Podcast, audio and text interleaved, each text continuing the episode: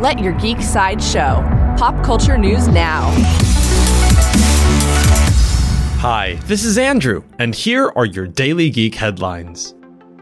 For fans of Magic the Gathering, filmmakers Joe and Anthony Russo are teaming with Netflix and Wizards of the Coast to produce a Magic the Gathering animated series for Netflix. The show will be based on the popular game card franchise and will expand on the story of the Planeswalkers. Magic the Gathering does not currently have a release date on Netflix. Coming soon to Hulu, Hulu has announced the official premiere date for the upcoming limited series Looking for Alaska.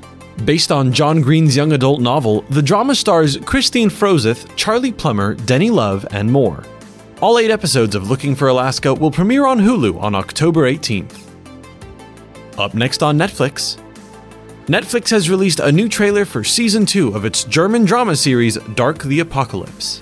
The sci fi and time travel series follows a deadly conspiracy across three timelines in the 50s, 80s, and 2019.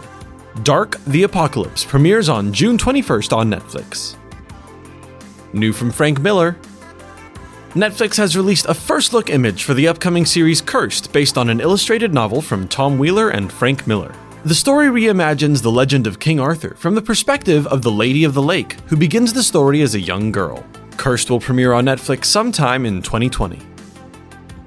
This has been your Daily Geek Headlines Update. For even more ad free pop culture news and content, visit geeksideshow.com.